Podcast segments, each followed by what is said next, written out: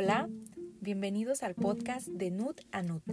Este no es un podcast más de dietas y nutrición. Lo que sí es que es uno donde todos los que hablamos somos nutriólogos. Soy Estefanía Vélez, licenciada en nutrición. Mi objetivo al crear este podcast es que tú, como Nutri o estudiante de la carrera, puedas escuchar experiencias, historias y casos reales de nutriólogos como tú y como yo. Quiero invitarte a conocer una parte del día a día de mis colegas y motivarte para aplicar en ti aquellos valores, ideologías y hábitos que puedan aportar valor a tu vida. Este es un espacio para salir de la rutina, de los papers, de los macronutrientes y de los equivalentes y poder retomar por un momento nuestro lado humano, conocer y conectar en cada episodio con el corazón de un Nutri que ha logrado ejercer la profesión de manera inteligente, apasionada y diligente.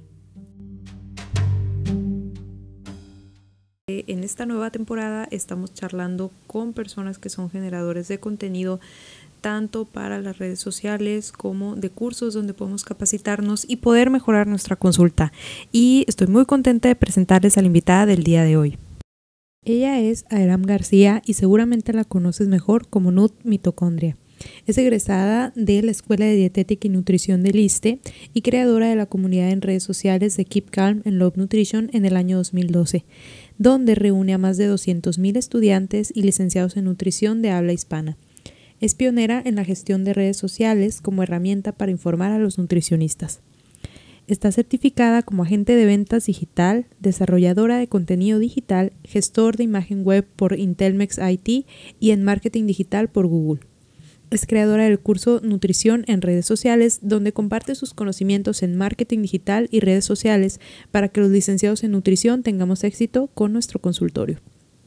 Ha laborado como creadora de contenido y gestión de redes sociales para distintas empresas de nutrición como Nutrioli, NutriEquipo, Monitor Nutricional y otras. Además ha colaborado como prensa en medios digitales en empresas como Abbott, TDX y Federación Mexicana de Diabetes. Actualmente ha creado su academia online llamada Mitocondria Academy. Y ahora en este nuevo programa tenemos a Nud Mitocondria. Muy bienvenida, muchas gracias por estar aquí con nosotros. Ay, muchas gracias a ti por la invitación y yo muy feliz de compartirles todo lo que guste saber. Excelente, Aram. Entonces vamos a empezar hablando más o menos en dónde creciste y si hay algo en especial que recuerdes de tu infancia que hasta la fecha te llame la atención y que haya continuado a través de todos estos años. Pues fíjate que yo crecí en Oaxaca, en un pueblito de Oaxaca, más conocido como Putlas y alguno de ustedes lo, lo reconoce. Realmente mi niñez fue muy muy tranquila, ¿no? Porque todavía se podía jugar en la naturaleza, pero yo crecí ya como que muy moderna. Me acuerdo que me gustaba mucho la academia, me gustaba jugar a que cantaba. O sea, desde ahí ya venía, yo no, o, ahorita noto que desde ahí ya venían mis ganas como de, no sé, de hacer algún tema de comunicación. Fíjate que un detalle que me parece muy curioso, que no sé si muchos niños lo hagan, pero yo descubrí que, mi papá grababa los cassettes, o sea, los grababa como que copiaba música en los cassettes vírgenes. Y yo vi eso y para mí fue maravilloso, entonces eh, comencé a grabarme leyendo. O sea, yo leía los libros de la primaria y, me grababa, me encantaba escucharme cómo, me, cómo mi voz o lo que decía. Entonces, creo que ya parte de mí era el querer comunicar, ¿no? O el querer estar, no sé si eso era como en algún podcast, en la radio o en videos. También desde siempre me gusta hacer videitos. En la prepa comencé a hacer ya videos para YouTube y todo fue por iniciativa. Siempre me gustó mucho el tema de, las comunicaciones. Qué padrísimo, qué padrísimo que pequeña tienes como que esta inclinación hacia comunicar, hacia divulgar por los medios digitales. Y qué bonito que lo hayas aprendido o te haya quedado muy impresionado este recuerdo de tu papá y cómo impacta hasta ahora, añísimos después.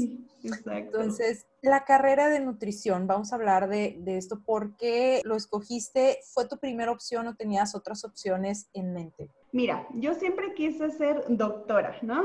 No sabía ni de qué, pero creo que fui como muy influida por mi abuelita, que siempre dijo, no, tú vas a ser doctora, ¿no? Tú vas a ser doctora. Y ya cuando llegó el momento de yo elegir una profesión, Em, ahí realmente me puse a pensar, ¿de verdad quiero ser médico? Porque ser doctora significa ser médico. Entonces me di cuenta que no funciono para los temas de emergencia, que si alguien se me está desangrando, no, no, no, yo no, yo no podría.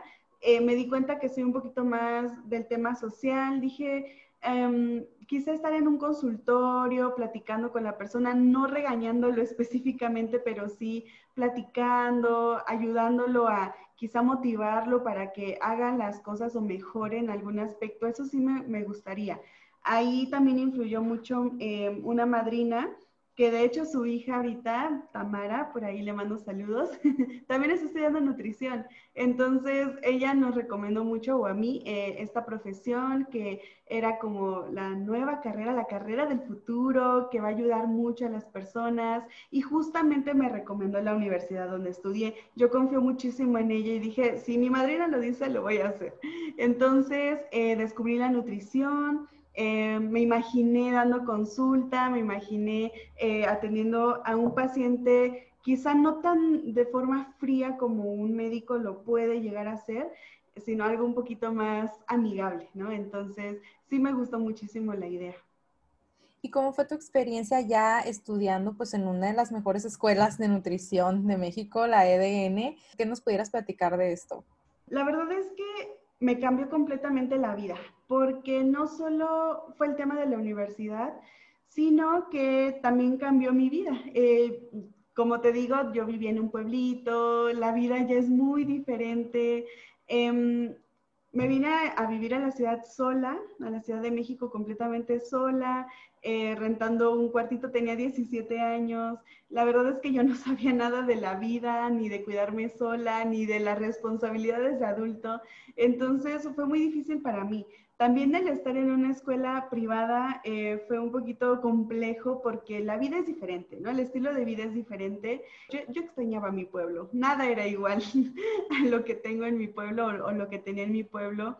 Entonces sí fue muy difícil para mí. Ahí se desencadenaron muchos problemas emocionales que tuve, pero que al día de hoy agradezco. Agradezco mucho porque conocí y, siento que ya soy muy empática. Conocí tanto la vida, lo, que es vivir en, un pueblito, con, con, otras necesidades, también vivir en un nivel socioeconómico quizá más alto, con las necesidades de ese nivel.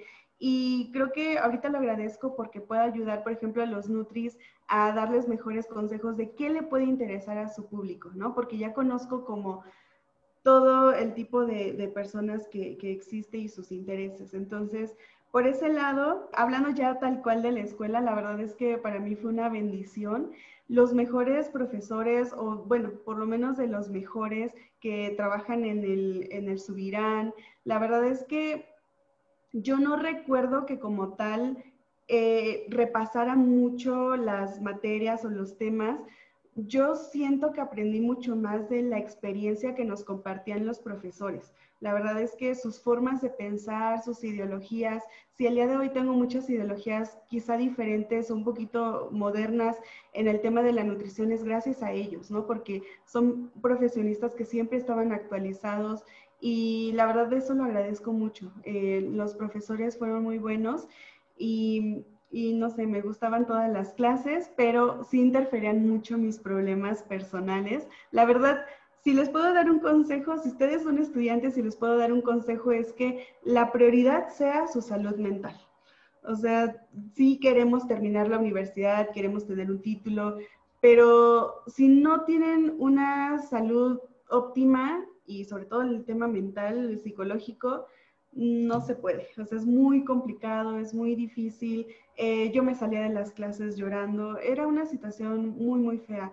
Em, pero que bueno, como les comento el día de hoy, agradezco porque me preparó para, para lo que venía, ¿no? Y, y, me hizo madurar, me hizo madurar un poco difícil, pero bueno, así es la vida, ¿no? La vida es difícil. Claro, y pues estos retos que a todos se nos pueden llegar a presentar y qué importante que menciones lo de la salud mental porque muchas veces puede pasar que anteponemos el éxito académico a nuestra estabilidad tanto mental, emocional y el saber que lo más importante pues es que estemos íntegros nosotros, porque como decías tú, ¿no? ¿De qué te sirven los títulos? ¿De qué te sirve tener todo si no vas a poder ejercer desde una posición estable para ayudar a los pacientes? Es como el salvavidas, ¿no? Primero te lo tienes que poner tú para luego ayudar a los demás. Sí, exactamente, exactamente. Y ahora, ¿qué fue lo que vino? ¿En dónde realizaste después tu servicio social? Ah, ok. Eh, fíjate que también em, mi servicio social lo realicé en el Hospital Zaragoza, de aquí de la Ciudad de México. Em, está por Iztapalapa, o mejor dicho, en Iztapalapa. Entonces, la verdad es que fue como, fue también una, cosa muy extraña. Em, no recuerdo por qué, creo que en esos momentos también estuve atravesando por problemas económicos, que también fue otra de los grandes retos que, a los que me enfrenté. Y creo que mi mamá logró pagar así la colegiatura en el último minuto y entonces eh, la última, digamos, eh, opción que quedó para mi servicio fue el Hospital Zaragoza. El hospital que estaba como a 15 minutos de donde yo vivía, porque aparte yo vivía en Iztapalapa, me hacía dos horas a la universidad, ¿no? Entonces fue como, no sé si fue magia, el universo alineándose, no sé, pero la verdad es que eh, estar en este hospital fue pieza clave y fundamental para que el día de hoy yo sea lo que sea. Porque en este hospital, digo, sí, quizá llegamos a aprender muchas em, experiencias profesionales, pero a mí lo que más me ayudó fue encontrarme con personas maravillosas, que en este caso eran las dietistas con las que, con las que estuve participando ahí, Em, que fueron las que me motivaron y me decían, no, es que tú haces videos bonitos, sigue echando ganas, deberías de estudiar actuación, deberías de hacer esto, lo otro. Me motivaron muchísimo, de verdad que fueron como una bendición para todo el caos que estaba viviendo. Y fue donde dije, ay, ok, me voy a decidir a hacer mi canal de YouTube. Y fue justamente ese año donde todo eh, lo que el día de hoy existe fue la base, ¿no? Donde se construyó la base.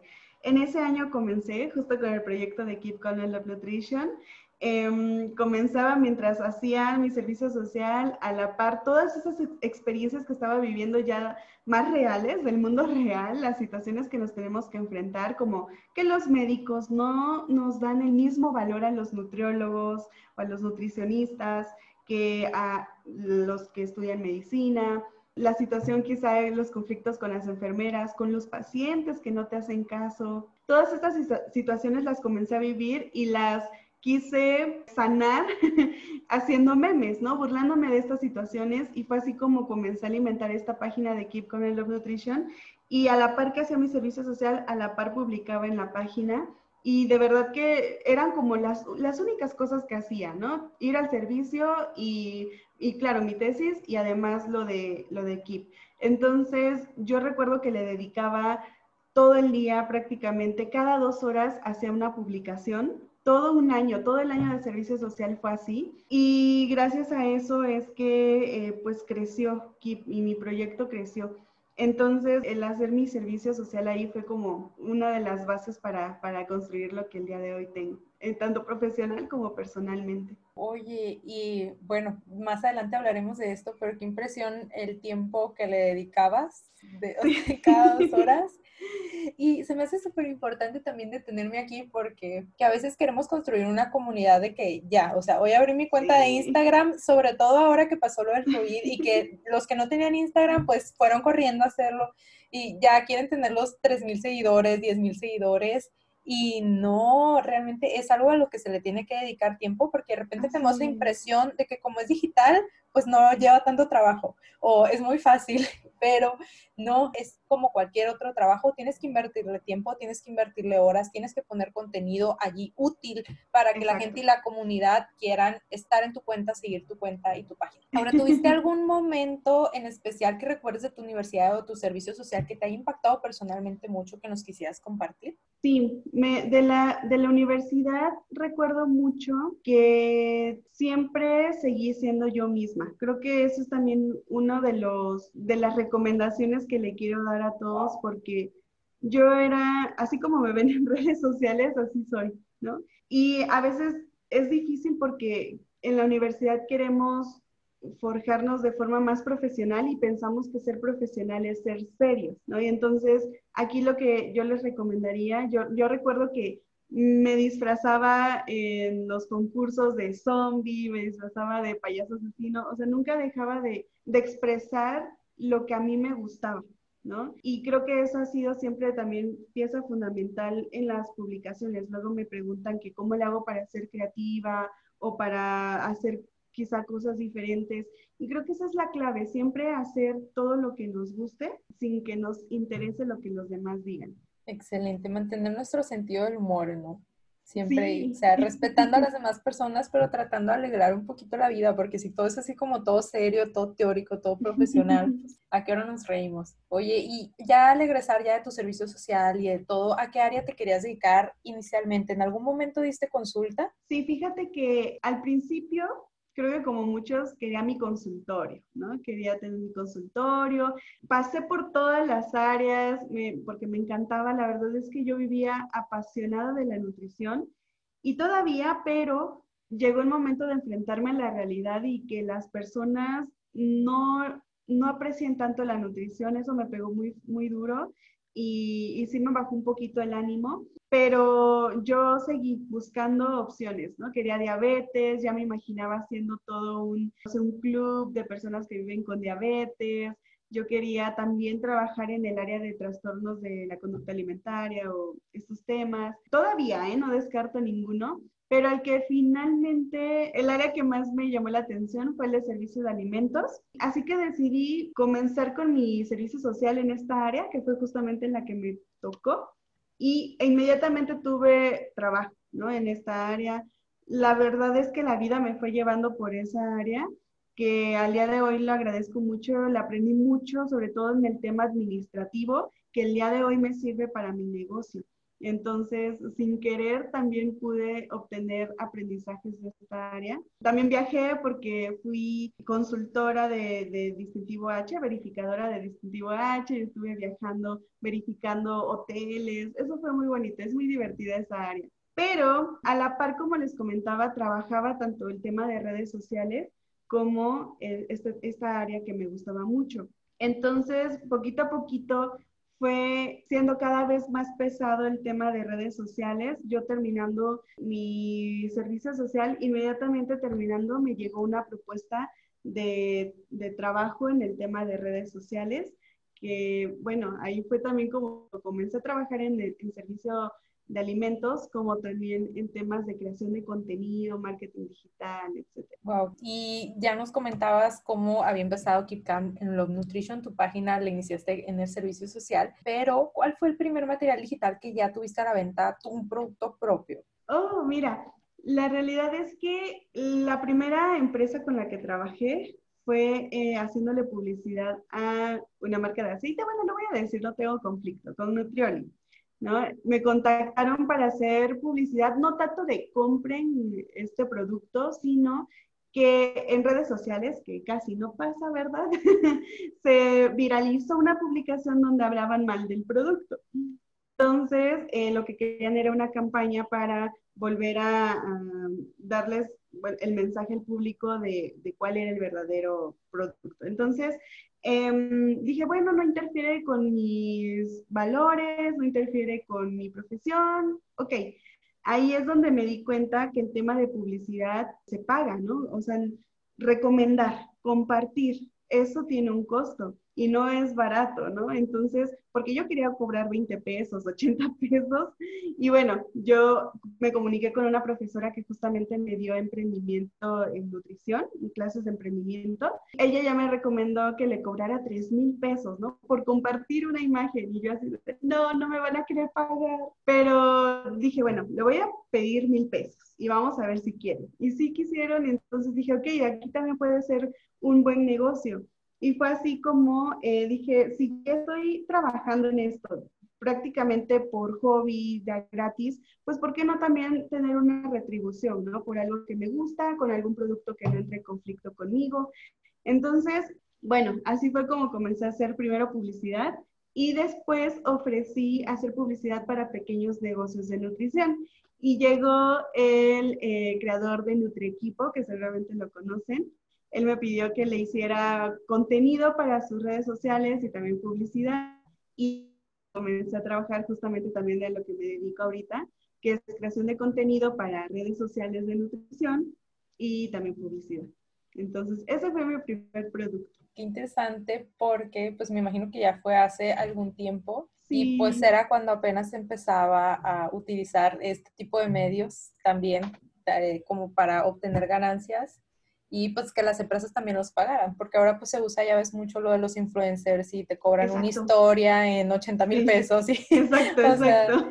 está cañón, está cañón todo ese tema, se me hace muy interesante también. Ahora, ¿a qué retos te enfrentaste para hacer crecer tu comunidad online? ¿Siempre fue fácil o qué cosas encontraste que se te dificultaran? Fíjate que siempre es difícil. Creo que no, actualmente aún no es fácil. La verdad es que siempre es difícil al principio, bueno, es el tener la constancia y la dedicación, ¿no? Eso es como la, la clave. Tú puedes ser muy talentoso, puedes tener las mejores ideas, pero si no las pones en acción, nunca, nunca van a surgir, nunca se van a lograr. Entonces, creo que el mayor reto que he enfrentado es ser constante con algún proyecto que tenga en mente. Y creo que el segundo punto es confiar en mí, porque desafortunadamente el mundo está lleno de hate digo, yo también en su momento, cuando era inmadura, creo que sí llegué a hacer algún contenido de humor negro que yo lo justificaba justamente por ser humor e, e incluso se llegaba a insultar, a molestar, a, asustar a, las personas, ¿no? A los pacientes. Recuerdo que había memes muy ofensivos que en ese momento yo decía, está bien para que se asusten las personas, ¿no? por ejemplo, no tomen refrescos, pero vas madurando. Entonces, sí me enfrenté a mucho hate, a mucho odio eh, en redes sociales. Eso también termina por lastimarte. Y es algo que nos vamos a enfrentar todos los que nos exponemos, ¿no? Desafortunadamente tenemos la idea de que porque uno se quiere exponer nada más por voluntad propia, tenemos que aguantar también todos los comentarios negativos que tengan sobre nosotros. Es algo en lo que vamos aprendiendo poquito a poquito y creo que cada vez la comunidad es más consciente, así que eh, poquito a poquito va mejorando todo. Hay más apoyo ahora. Y creo que esos son como los puntos principales que, que son más difíciles, en, sobre todo en este tema de redes sociales y en los proyectos. Oye, ya que lo mencionas, todo este contenido hate que alguna vez pues te llegó a, a impactar, ¿cómo crees tú que es la mejor manera en la que lo manejas? Porque imagino que pues ya tantos años con, con esta página pues han sido constantes este tipo de, pues de ataques, por, por decirlo de alguna manera. ¿Cómo manejas tú eso? es muy difícil, ¿eh? Fíjate que al principio llegó un punto en el que te acostumbras, o sea, llegó, llegó un punto en el que me acostumbré. Y si alguien me hacía un mal comentario, lo toleraba, ¿no? Era así como de, ah, ok, igual y no sé, no a todo el mundo le podemos caer bien, ¿no? Entonces ya no entendía, pero comencé a tener un grupo muy lindo de nutriólogos que me rodeaban. Cuando comencé con mi proyecto de, dar cursos, em, con mis propios alumnos fui haciendo una comunidad tanto en WhatsApp como en mis amigos de Facebook. Éramos ya una comunidad más bonita, más buena vibra. Entonces ya me desacostumbré, ¿ok? Me volví a desacostumbrar a que alguien nos hiciera un comentario negativo y en el último año, de hecho, me llegó otra ola de hate y ahora sí, sí fue muy impactante para mí. Sí, sí me lastimó, sí, sí me sentí mal, pero también volví a entender, aunque me lastimó en esta ocasión, entendí que pues tenemos otras ideas, ¿no? Puede que las personas tengan otras ideas, puede que a veces cuando retamos la forma de pensar de las personas, una manera de pensar de las personas es a veces muy difícil entenderlo, lo sé porque a todos nos ha pasado, ¿no? Que alguien nos llega con una idea nueva y es así como de, ¿cómo crees? Es, es difícil. También cuando pasé mis etapas de depresión, ver que los demás eran felices o que los demás hacían cosas que les gustaban, me afectaba. O sea, yo no, yo no entendía eso, pero ya cuando lo vives te cae el 20 de por qué también hay mucho odio, quizá por envidia, ¿no? Porque uno se siente tan mal que ver a lo, que el otro es feliz lo sientes como injusto. Entonces, quieres hacer menos a la otra persona, quieres hacer menos sus éxitos, quieres eh, que se sienta mal porque tú te sientes mal. Y lo digo porque yo también lo viví, ¿no? Del lado del hater. Entonces, ya intento entender esa situación, entiendo que quizá piensan diferente, que quizá están pasando por un mal momento, cuando realmente no tiene razón o motivo el hate. Entiendo que quizá están pasando un mal momento, pero ahora lo que quiero es mejor darles ánimo, ¿no? En lugar de ser esta persona que les cause, no sé, algún tipo de malestar, mejor ser la persona que, que le diga, oye, yo también estuve en tu situación, te entiendo y ve, o sea, si yo pude, tú también vas a poder, ¿no? Nada más échale muchas ganas porque es muy difícil salir de ahí, pero, pero sí se puede. Y el juego de la comparación en redes sociales es muy peligroso, entonces no es recomendado que caigamos ahí. Exacto. Para todos los que nos escuchan, o sea, tratar de respirar profundo y de estar bien seguro de lo que tú crees, de lo que tú eres y seguir trabajando en ti mismo. Sí, y la verdad es que no debemos compararnos porque al final en redes sociales publicamos solo las cosas bonitas, ¿no? Al final maquillamos las situaciones.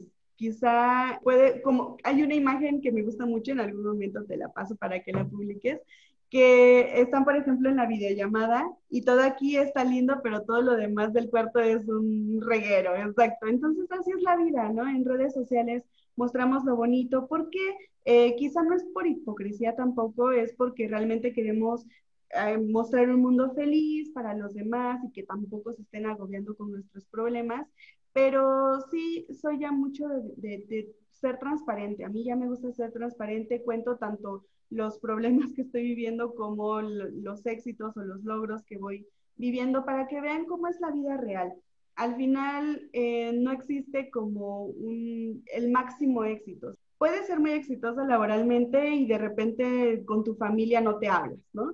Ah, siempre así es la vida, o sea, no se alcanza la felicidad perfecta y quiero que ustedes entiendan eso también, que podemos tener muchos logros, pero también a un costo, ¿no? Puede que no haya salido, por ejemplo, yo, que me dicen, no, es que tienes mucho trabajo y todo, pero llegué a no salir a fiestas como por un año, ¿no? Por estar atendiendo el negocio, el trabajo, que obviamente hay que tener un equilibrio, pero sí me llegó a pasar, sí, llega a pasar. Hay, por cada logro o éxito hay sacrificios, entonces mm, digo, casi nada, casi nada es de gratis, entonces no se preocupen, todos pasamos por momentos bonitos y momentos feos. El chiste es entenderlo y aceptarlo y también comunicarlo. ¿no? Sí, como dices, el ponernos un poco más reales en las redes sociales, pienso que acabaría mucho con esta, no de sentirte menos que el otro, el mostrar realmente tu vida real, lo que puedas compartir y lo que tú piensas que les puede ayudar a las demás personas para sentirse en empatía e identificados contigo. Mejor, como tú dices, desde tú como nutrióloga, el que nos hagan menos en la profesión, en los hospitales, el todo y esos sufrimientos aparentes que tú estás viviendo, el ponerlos afuera y exponerlos que al final de cuentas te pone como un poco de posición vulnerable el hacerlo, pero también ganas mucho simpatía y empatía por parte de las otras personas que están pasando por lo mismo. Y se forma, como tú dices, una comunidad muy bonita, una comunidad que se siente identificada y que pueden ir creciendo con, contigo y siguiendo tus ideas también al sentirse identificados. Exacto, y sabes que, Steffi, al final hablarlo sana.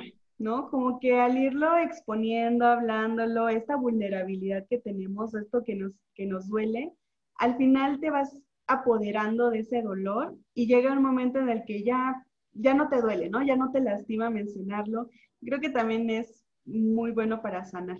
Sí, eh, yo pienso que es una buena manera de verlo, que obviamente pues se da con el tiempo, con maduración y como tú dices, apoderándote de tu dolor y que él no te controle a ti, sino que tú puedas controlarlo y manejarlo y encaminarlo de una manera positiva.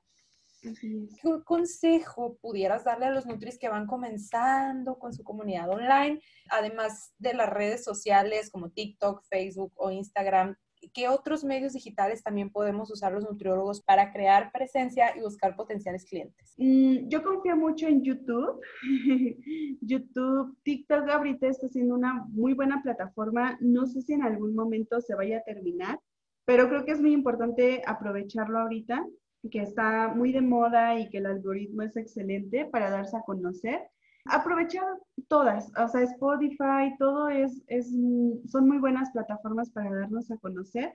Lo importante igual es ser constantes y que quizá al principio em, intenten ver la forma de, llegar a más personas, ya sea compartiendo en grupos o viendo la forma de, crecer, porque al principio eso es complicado. Pero sí, todas las plataformas se las recomiendo, todas las redes sociales en absoluto. Y ahora, personalmente tengo un conflicto con lo que yo lidio, que es, a mí no me gusta pasar mucho tiempo frente a la pantalla. Entonces yo me negaba hace mucho tiempo como que hacer contenido en redes sociales porque decía, es que tienes que estar todo el día, como tú dices, cada dos horas subiendo una publicación o subiendo una story de que ya cociné esto, hice esto, hice el otro. ¿Cómo equilibrar eso? O sea, el, el generar contenido para tus redes sociales, pero a la par de no dejar de vivir tu vida porque si no la estás viviendo, yo lo veo así, a través de la pantalla. Entonces se va a tu vida a través de la pantalla y lo que estás teniendo aquí enfrente se te va. Entonces no lo disfrutas. Entonces, ¿cómo hacer para equilibrar tanto el seguir generando contenido, comunidad, clientes, creciendo, pero manejar y equilibrar el vivir tu vida y disfrutarla? Quizá estoy mal, pero mi idea es dedicarle el tiempo a tu proyecto, o sea, dedicarle tu 100% a tu proyecto. Por ejemplo, yo llevo tres años con este proyecto, ¿no? De, nutrición en redes sociales, Mitocondria. Tres años en los que te digo, he trabajado muchísimo, no salgo a fiestas, quizá es sacrificar un poco, pero al final eh, son los momentos en que más necesitamos dedicarle para tener frutos, ¿no? Ahorita en este momento es cuando ya más libertad tengo, o sea, después de dos, tres años, ya es cuando más libertad tengo, ya estoy contratando personas, ya tengo una plataforma que cuando yo me tardaba una semana enviando información, con la plataforma en un día. Entonces, em, cuando uno va iniciando, quizás dedicarle todo su esfuerzo a ese proyecto para que lleguen los frutos y en los próximos años podamos tener mayor libertad, ¿no? Yo lo veo de esa manera. Quizá eh, sí, obviamente, pues hay que tomarnos un fin de semana, quizá para descansar, para dormir, para ver películas en Netflix y tirarnos en la cama. Em, sé que cuando tienen también hijos, familia, es más complicado porque tienes que dedicarle a tu familia. Aquí lo que yo les recomendaría es que sean muy organizados, muy, muy organizados. Eh, por ejemplo, si tú, Steffi, solo tienes, em, no sé, de la semana que te agarras solo el domingo para hacer todo tu contenido de redes, ¿no? Así de apartar todo el día o por lo menos dos horas para hacer todo el contenido de redes, ya sea desde publicaciones hasta editar eh, y todo lo que tengas que hacer, ¿no? Y ya toda la semana la tienes libre, ¿no? Creo que ese es como un punto importante. O si no, contratar a alguien, porque si no es muy, muy complicado hacerlo todo. La verdad es que es muy complicado hacerlo todo. Sí, oye, ¿y qué apps, qué tres apps nos pudiera recomendar que no nos deben faltar en los teléfonos o en los dispositivos de todos los Nutris? Uf, yo tengo, mira, mis mejores amigos son Google Calendar. Es incluso agendo cuando es, eh, ahorita por ejemplo que hay muchas asesorías online, eh, seguramente ustedes consultas online, pues ahí agendas a tu pacientito, le llega el link a su correo y listo, ¿no? Es más sencillo, tú lo llevas todo en orden, te mandan notificaciones. La otra aplicación que también utilizo mucho es Trello, no sé si la conozcan, se, escribe así con doble L, Trello. Em, esta me sirve mucho para hacer como un tipo checklist de, de los digamos, de los posts, tanto de las ideas como de pendientes que tengo, pero aunque me gusta mucho la tecnología, no abandono mi agenda. aquí tengo mi agenda donde, me organizo, anoto todo, eh, porque al final sí necesito como plasmar en papel así como todo mi día o toda mi semana para poder tener un mejor control. Con esas dos aplicaciones son las que más utilizo y las que más me salvan la vida. Perfecto, sí, yo también soy de a la vieja escuela. Oye, y ahorita que platicabas también lo de la carga de trabajo y todo eso, ¿cuál es tu estrategia para eh, lidiar o liberar el estrés? Uf, Fíjate que eso también lo aprendí en el último año. La verdad es que eh, el año 2019 fue ya cuando el cuerpo me empezó a, a, exigir descanso y a exigir que debo de tener un equilibrio, ¿no? Porque yo tenía una idea incorrecta de que sentir estrés era sinónimo de éxito, porque significaba que estaba trabajando mucho. Y está completamente erróneo, porque también tenemos que cuidar a nuestro cuerpo, digo, el, del estrés y de estar tranquilas. Entonces, lo que hice fue comenzar a meditar. Meditar me sirvió mucho, aunque no me siento para nada experta y apenas le voy entendiendo, pero tomarte un tiempo para no hacer nada, o sea, para no pensar en nada, para tranquilizarte, eso me sirvió mucho. Eh, hacer ejercicio, a mí me encanta escuchar música, seguramente ustedes también. El hacer ejercicio es como mi momento para escuchar mis canciones favoritas, como para estar corriendo, bueno, cuando puedo ir al gym, para estar corriendo y cantando mis canciones en mi mente. Entonces, eso me ayudó mucho a desestresarme también. Ir a terapia o sea, el ir a terapia con mi psicóloga me ha salvado también la vida. Me libero de mis emociones, el hablarlo. Quizá no quieras ir con una psicóloga todavía, pero platicar con una amiga, expresarle tus sentimientos, eso ayuda mucho. Y leer, sí les recomiendo mucho leer libritos, pues que les ayuden a entender la vida, a entender las situaciones por las que están pasando y que sean como su guía para saber qué hago ahora, ¿no? Con el problema que estoy enfrentando. ¿Cuál es el título de algún libro que te ha impactado positivamente o que nos recomiendas? Mira, la verdad, el libro de los libros favoritos que he tenido y de los que más me han impactado es Harry Potter. O sea, Harry Potter para mí, bueno, aparte de que me gusta mucho la historia y todo, está lleno de miles de enseñanzas. De verdad que de ahí he aprendido muchísimo, aplica muchísimas cosas para la vida, muchas enseñanzas a la vida. El desde ser una persona que sea humilde, por ejemplo, como Harry, ¿no? A pesar de que es una persona famosa y muy importante en su mundo, es una persona que se mantiene humilde. Bueno, a ella viene una enseñanza, ¿no? El tema, bueno, a mí me gustan mucho los libros, entonces hay muchos temas como el de los elfos que normalizaron su esclavitud y la violencia que se genera contra ellos.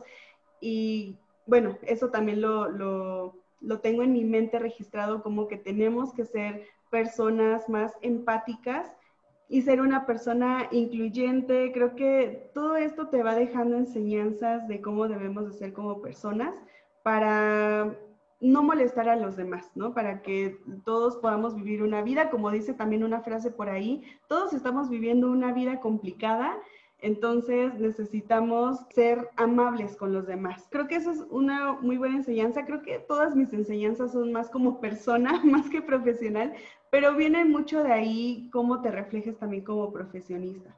Entonces, sobre todo nosotros que tratamos con personas y que tenemos que ayudarlos porque tienen muchos dolores del alma, entonces necesitamos aprender a, lidiar con ello. Bien, ¿y cuál dirías que es el top 3 de prioridades en tu vida? Yo creo que el número uno es, pues sí, ser feliz, el mantenerme feliz con todo lo que haga, porque cuando ya no eres feliz con lo que haces, pues no va por ahí tu vida. Creo que debemos de mantenernos muy alerta sobre lo que sí estamos disfrutando, lo que no. A veces es cansancio, entonces aprendan a descansar, tómense su tiempo.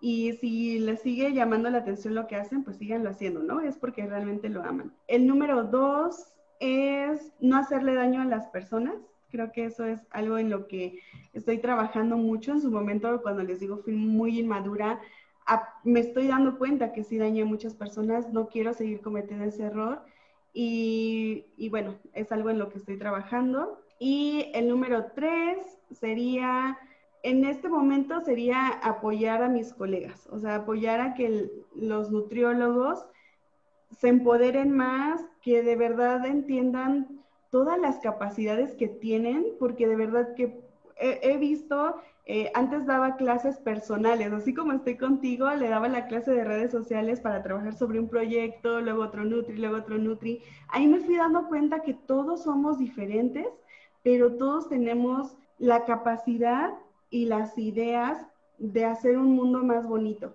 De verdad, ahí me di cuenta que lo que nos falta es mayor confianza en nosotros mismos y de verdad atrevernos a hacer las cosas, ¿no? Sin pensar en el que dirán. Yo sé que es muy importante, pero rodearse de las personas a las que sí les gusta tu proyecto, ¿no? A las que sí les gusta cómo eres y, y sobre todo que realmente estés ayudando a alguien. Entonces, anímense porque porque de verdad tienen mucho que compartir. Por ejemplo, Steffi, qué bueno que abrió este espacio, que creo que no existía para hablar de, cosas personales que muchos queremos sacar y, necesitamos escuchar a otros colegas también, porque pensamos que su vida es perfecta y ay, de seguro lo logró porque ha sido muy fácil su vida y no. Entonces, eh, si a Fanny no se hubiera atrevido, igual le tuvo la idea, pero no se hubiera atrevido, jamás hubiera sucedido esto. Entonces, todos tenemos buenas ideas, necesitamos solo llevarlas a la acción y eso creo que es uno de mis, de mis puntos más importantes ahorita en la vida, eh, contagiarles de esa motivación, que sepan que dentro de ustedes hay muchísimo potencial y muchas cosas que lograr. Excelente, muchas gracias por, por compartir esto.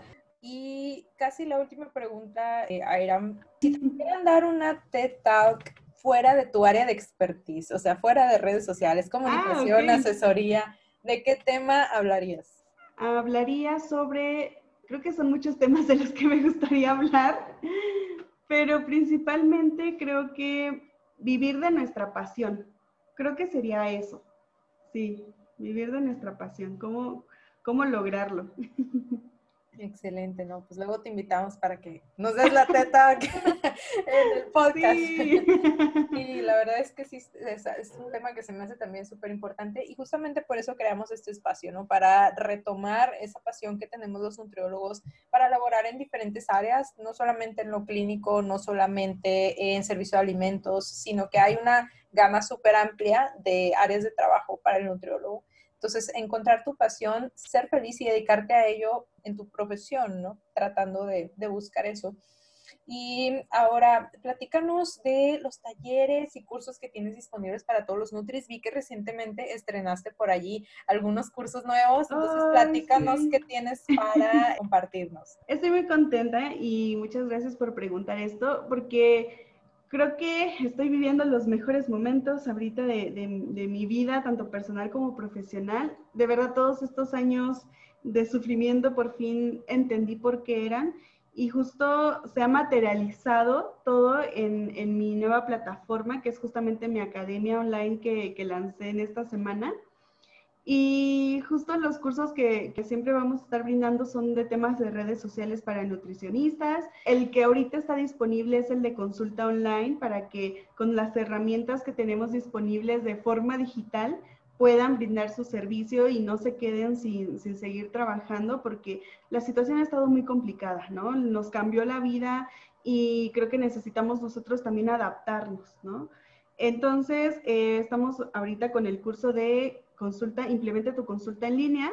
Vamos a tener también el de cómo crear sus propios cursos online y posteriormente se irán desactivando eh, los cursos de redes sociales, dos por mes, para que ya los tengan disponibles todos y comiencen a trabajar en sus redes sociales, que la verdad yo confío mucho en ello porque me ha dado prácticamente todo, ¿no? Todo lo que tengo, tanto de forma personal como profesional, me lo ha dado todo en las redes sociales. Así que, pues, los, invito a que lo visiten. Está como nutmitocondria.com, diagonal academia, y ahí pueden encontrar toda la información. Excelente. También vi que tienes como que servicios para eh, generar tu página web. Sí, entre todo lo que lo, nuevo que lanzamos, eh, vamos a tener nuevos servicios como desde diseño, que sería diseño de tu logo, de toda tu marca, de plantillas para tus publicaciones, eh, para tus historias. Em, también vamos a tener este servicio de creación de sitios web de todos los niveles, desde landing page, una sencilla, digamos, hasta una súper profesional y,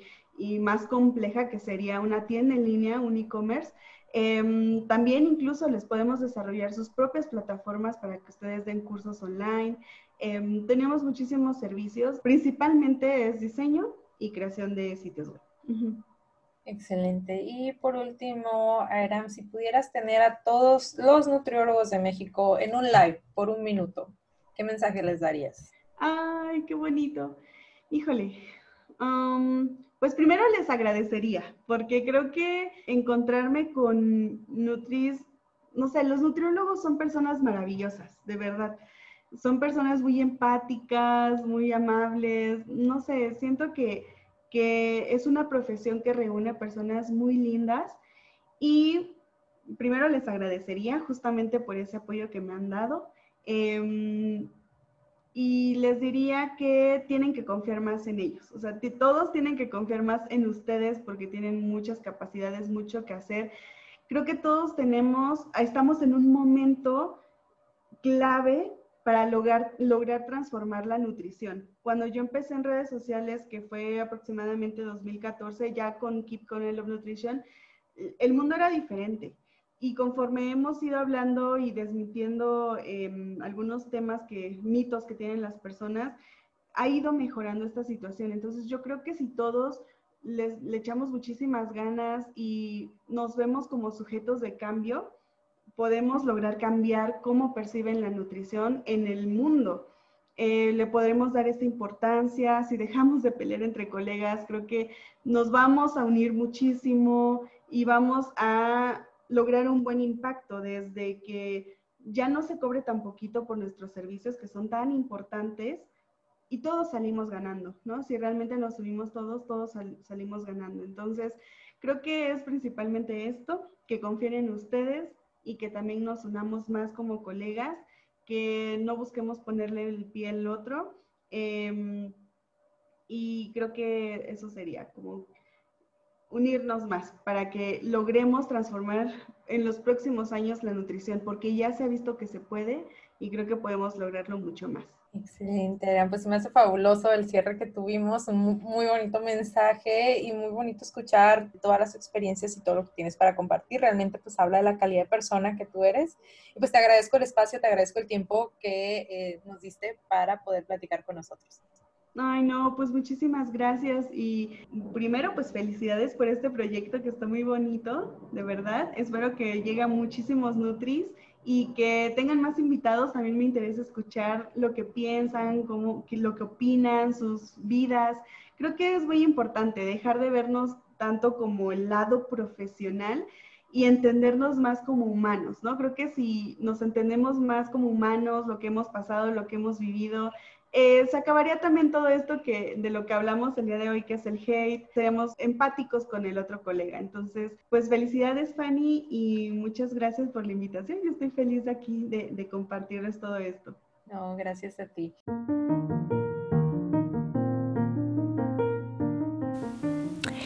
Hemos llegado al final del episodio número 10 desde que empezamos a transmitir estas entrevistas.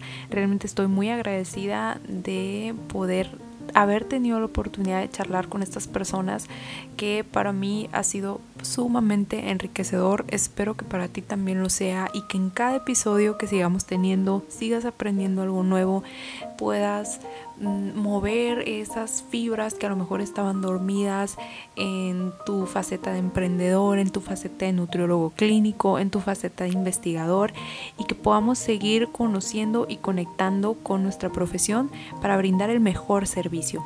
Agradecemos a Airam de haberla podido conocer mejor en estos episodios. No olviden que sus datos los voy a dejar en la descripción del episodio. Agradezco muchísimo todas sus reseñas, comentarios. Suscríbanse a nuestro canal de YouTube. Pronto estaré subiendo ya eh, todas las entrevistas que hemos tenido en el programa en nuestro canal de YouTube y también si pueden suscribirse o seguirnos en Spotify y en todos los canales de podcast. Si te han gustado los episodios, si te ha gustado el contenido, por favor no dejes de compartirlo con tus colegas que sabes que les va a gustar o que sabes que les va a servir un poco. Gracias por estar. Nos vemos a la próxima.